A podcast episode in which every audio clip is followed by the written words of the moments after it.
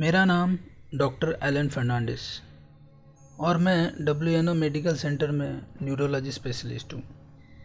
मेरे parents doctor होने के कारण मुझमें मेडिकल फ़ील्ड में रुचि बचपन से ही थी और ऑब्वियसली मैंने बचपन में ही अपना करियर भी डिसाइड कर लिया था। मेरे नीट एग्ज़ाम के स्कोर भी बहुत अच्छे आए हुए थे, इसलिए मुझे मेरे पसंद के कॉलेज में ही एडमिशन मिल गई। Saints D'Souza medical college, Goa. पर उस कॉलेज में जो भी मेरे साथ अजीब और डरावनी चीज़ें हुई, उनको सोचकर आज भी मेरा बदन कांपने लग जाता है। ये मेरे कॉलेज के दिनों की कहानी है। मेरा कॉलेज अपने एजुकेशन स्टैंडर्ड के लिए पूरे गोवा में बेस्ट कॉलेज था। पर फिर भी ये मेडिकल कॉलेज स्टूडेंट के चॉइस के मामले में उतना ही नापसंद किया जाता था। मेरी दुनिया तब बदल गई जब सितंबर सेवन की रात अनहोनी घटना घटी। जिसने मुझे इस कॉलेज के दफनाए हुए एक रात से रूबरू कराया, जिसने मेरी पूरी ज़िंदगी बदल दी। साइंस डिसूजा कॉलेज में मेरा पहला दिन। मुझे आज भी वो दिन याद है जब मुझे कॉलेज में अपना रूम नंबर और फ्लैट चॉइस करने के लिए बुलाया गया था। रूम चॉइस करने मिला, क्योंकि कॉलेज खुलने में अभी काफ़ी वक्त बचा हुआ था और काफ़ी रूम भी खाली पड़े हुए थे। मैंने रूम नंबर 105 का चयन किया, जो फिफ्थ फ्लोर पे था। आज सितंबर फ़र्स्ट को मेरे ज्वाइनिंग की डेट थी। मैं कॉलेज आया और अपने हॉस्टल की, जो कि हॉस्टल नंबर टू था। सामान लेकर अपने फ्लोर पहुँचा। तो मैंने बड़ी अजीब चीज़ देखी। मेरे रूम के थोड़ी देर पर एक मज़बूत सा ग्लास यूज़ करके पूरे एक ब्लॉक को सील किया गया था। ग्लास ट्रांसपेरेंट होने के कारण पूरे ब्लॉक को देखा जा सकता था। वो पूरा ब्लॉक जला हुआ था और वहाँ के रूम का सामान वैसे क्या वैसा कमरे के बाहर पड़ा हुआ था।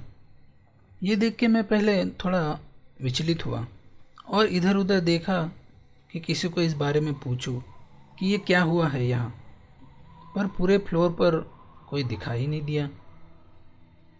ये बात भी मुझे थोड़ी अजीब सी लगी। फिर मैंने अपना रूम खोला और अपने सामान को रूम में शिफ्ट करने लग गया। वैसे मुझे कमरा बहुत अच्छा मिला था। इस बात की बहुत खुशी थी मुझे। क्योंकि मैं अकेला रहना प्रेफर करता हूँ, इसलिए मैंने एक्स्ट्रा फ़ीस पे करके ये रूम लिया था विथ अटैच बाथरूम के साथ।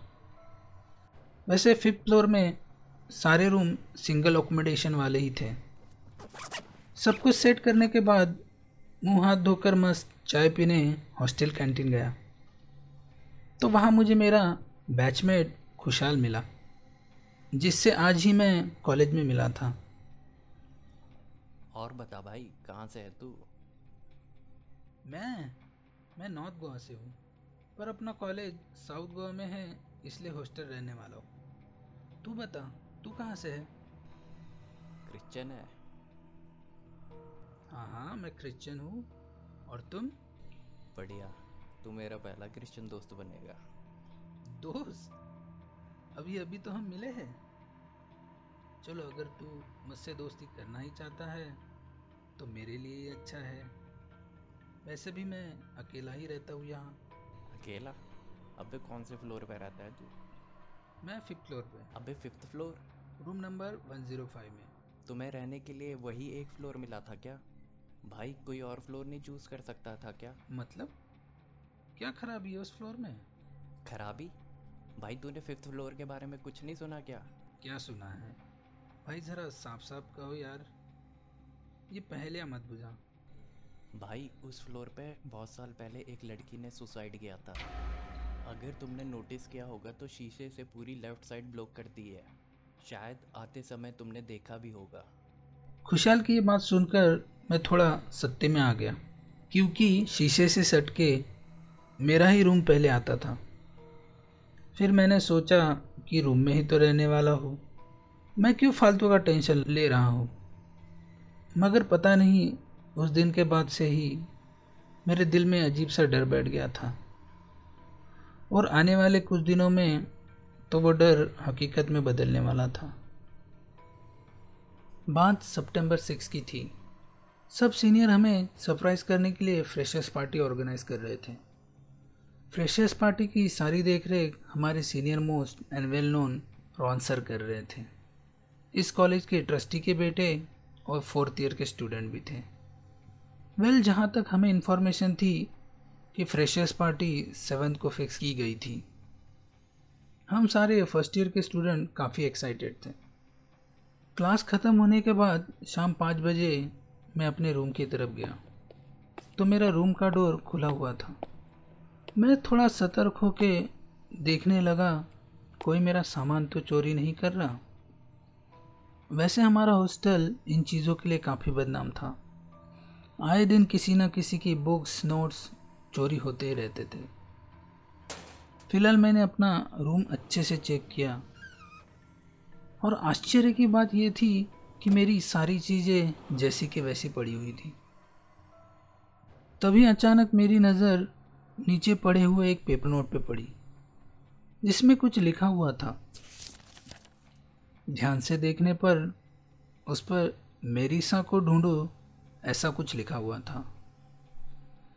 मुझे लगा किसी ने मेरे साथ मज़ाक किया है और मैंने उस पेपर नोट को डस्टबिन में फेंक दिया। रात के बारह बज रहे थे। मैंने अपना दिन भर का काम निपटाया और सोने के लिए बेड की तरफ़ बढ़ा। कि तभी मुझे बाथरूम से किसी लड़की के रोने की आवाज़ सुनाई दी। मैं सोच में पड़ गया कि बॉइस हॉस्टल में लड़की की आवाज़। मैं चेक करने के लिए अपने रूम से बाहर निकला। बाथरूम में जाकर देखा तो वहाँ कोई नहीं था, पर बाथरूम की लाइट काफ़ी फ्लिकर कर रही थी। तभी अचानक से बाथरूम का दरवाज़ा ज़ोर से बंद हो गया, जैसे किसी ने बाहर से बंद कर दिया हो, और तभी लाइट भी चली गई। मैंने तकरीबन दस बारह बार लाइट चालू करने की कोशिश की, पर लाइट चालू नहीं हो रही थी। हड़बड़ाहट में मैंने अपने फ़ोन की फ्लैशलाइट ऑन करने के लिए जैसे अपने जेब में हाथ डाला, डर के मारे मेरा फ़ोन मेरे हाथ से छूट गया और ज़मीन में टकराते ही सारी जगह अंधेरा छा गया। तभी मेरी नज़र विंडो पर पड़ी। मैंने बाहर झाँक कर देखा तो विंडो के पास कोई लड़की खड़ी थी, जो मेरी तरफ़ ही देख रही थी। उसे देखते ही मैं बहुत डर गया और मैंने बाथरूम का गेट अंदर से ही लॉक कर दिया। मेरा रूम और बाथरूम हॉस्टल की बैक साइड था। वहाँ बस पेड़ और झाड़ियाँ थी, जहाँ इतनी रात को किसी लड़की का घूमना या दिखाई देना एक एबनॉर्मल सी बात थी। कुछ देर बाद दरवाज़ा अपने आप खुल गया, जबकि मैंने उसको अंदर से बंद किया हुआ था। मैं दौड़ के अपने कमरे में गया और सारी लाइट्स ऑन करके बैठ गया। मेरी सोने की हिम्मत नहीं हो पा रही थी, बस बार बार नज़र बाथरूम की ओर जा रही थी। तभी मुझे खुशहाल की वो बात याद आ गई कि फिफ्थ फ्लोर के कमरा नंबर 117 में तीन साल पहले किसी स्टूडेंट ने सुसाइड किया था। ये सोच के मेरी हालत अब और भी ख़राब हो गई थी। मैं तकरीबन सुबह पाँच बजे तक ऐसे ही कंबल ओढ़ के बैठा हुआ था। सुबह सात बजे मेरा अलार्म बजा। अलार्म बंद करने के लिए कंबल से बाहर निकला, उस समय सूरज की किरणें मेरी आँखों पर पड़ी। उसने मुझे थोड़ी हिम्मत दी, मगर अंदर ही अंदर मेरे दिल में पिछली रात को जो इंसिडेंट हुआ, उसका डर बैठ गया था। तभी अचानक मेरे दरवाजे पर दस्तक हुई। मैं थोड़ा घबराया और डरते हुए पूछा कौन है? तो बाहर से आवाज़ आई भाई मैं हूँ। मैंने दरवाज़ा खोला तो सामने कुशल खड़ा था। वो मुझे उठाने आया था। आज लेक्चर में आने का मन नहीं है क्या? भाई इतनी सुबह? और कौन सा लेक्चर है? इतनी सुबह? भाई ज़रा घड़ी में देख क्या टाइम हो रहा है। मैंने घड़ी देखी तो नौ बज रहे थे। रात के इंसिडेंट के बाद मुझे समय का कुछ पता ही नहीं चल रहा था। जैसे मैं बस उसी के बारे में ही सोच रहा था। उस दिन मैंने अपना लेक्चर जैसे तैसे पूरा किया और रेक्टर ऑफ़िस पहुँचा। तो वहाँ पता चला कि हॉस्टल में अब कोई और कमरा खाली नहीं है। मुझे फ़िलहाल इसी कमरे में पूरा एक सेमेस्टर निकालना होगा। शाम हुई और मेरा डर मुझ पर हावी होने लगा। तो मैंने बाहर ही घूमने का फ़ैसला किया। तभी मुझे बीच रास्ते में मेरा दोस्त खुशहाल मिला जिसने मुझे बताया कि आज रात फ्रेशर्स पार्टी है। भाई तू जल्दी से फ्रेश होके नीचे मिल फिर साथ में पार्टी में तहलका मचाएँगे। कल जो मेरे साथ अजीब घटना घटी उसके बाद मुझे फ्रेशर्स पार्टी जाने का कोई मन नहीं था। मगर खुशहाल ने बताया कि जूनियर्स का आना कंपलसरी है। इसलिए मुझे उसकी बात पर एग्री करना पड़ा।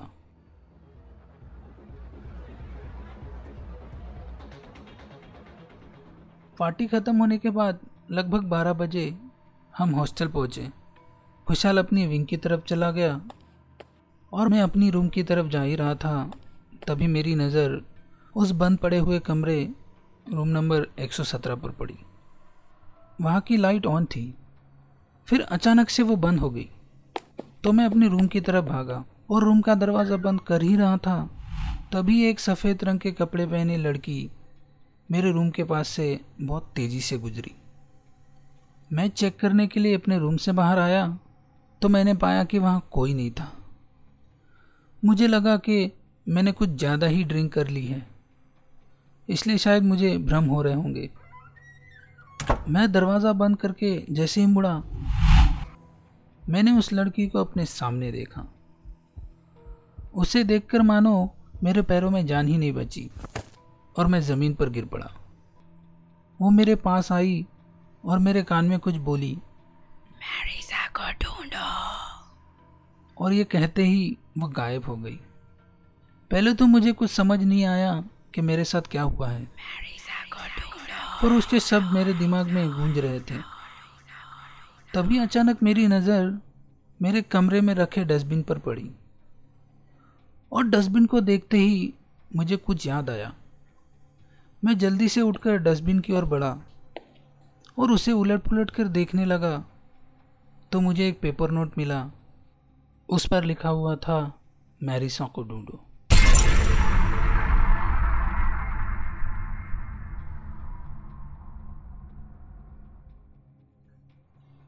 कौन थी वो लड़की और क्या है मेरी सकाराज? क्या एलन इस रहस्य को सुलझा पाएगा? देखने के लिए हमें फॉलो करें और सब्सक्राइब करें हमारे चैनल अनसुलझे रहस्य थ्री और जितना ज़्यादा हो सके लाइक एंड शेयर करें ताकि हम ऐसे ही औसम कंटेंट आपके लिए बनाते रहे। धन्यवाद।